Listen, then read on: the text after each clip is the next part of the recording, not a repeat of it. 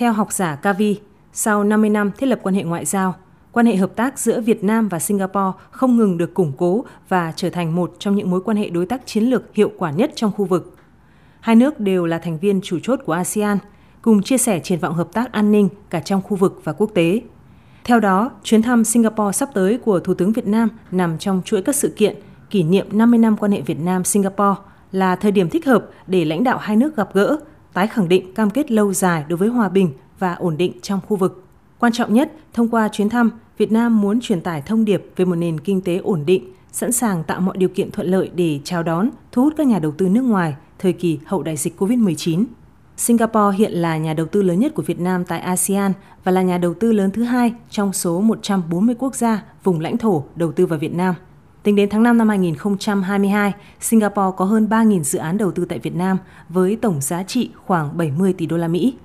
Các khoản đầu tư này trải rộng trên 51 tỉnh thành phố của Việt Nam, tập trung trong các lĩnh vực sản xuất chế biến, năng lượng và bất động sản. Một trong những dự án mang tính biểu tượng cho quan hệ hợp tác giữa hai nước là khu công nghiệp Việt Nam Singapore, hiện thu hút gần 1.000 doanh nghiệp đầu tư phát triển, trực tiếp tạo ra gần 300.000 việc làm.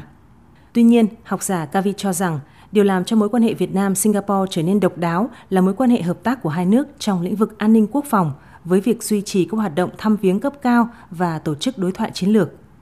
Trong ASEAN, Việt Nam và Singapore đều chia sẻ quan điểm chung về hoạt động cạnh tranh nước lớn và những hệ lụy đối với khu vực. Hai nước đều ủng hộ mạnh mẽ vai trò trung tâm của ASEAN, kêu gọi tất cả các đối tác đối thoại của ASEAN can dự tích cực, hỗ trợ ASEAN xây dựng cộng đồng hòa bình, ổn định và phát triển thịnh vượng. Trong bài viết, học giả Kavi cho rằng là quốc gia đầu tiên ở Đông Dương gia nhập ASEAN năm 1995, Việt Nam đã khá thành công trong việc hợp tác và hội nhập khu vực, tạo hình mẫu để các quốc gia còn lại noi theo. Sau 28 năm gia nhập, Việt Nam đang đóng vai trò tích cực trong việc duy trì vai trò trung tâm của ASEAN, thúc đẩy hợp tác kinh tế và thu hẹp khoảng cách phát triển giữa các thành viên cũ và mới. Trong nhiệm kỳ Chủ tịch ASEAN năm 2020, Việt Nam đã khẳng định vai trò dẫn dắt khu vực trong cuộc chiến chống đại dịch COVID-19, góp phần giảm thiểu những tác động tiêu cực do đại dịch gây ra.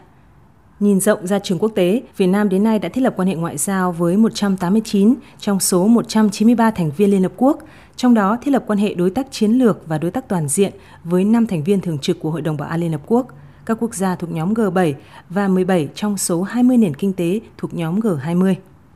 Dù Việt Nam là nền kinh tế thị trường định hướng xã hội chủ nghĩa, song đường lối và chính sách kinh tế rất cởi mở trong thu hút đầu tư trực tiếp nước ngoài.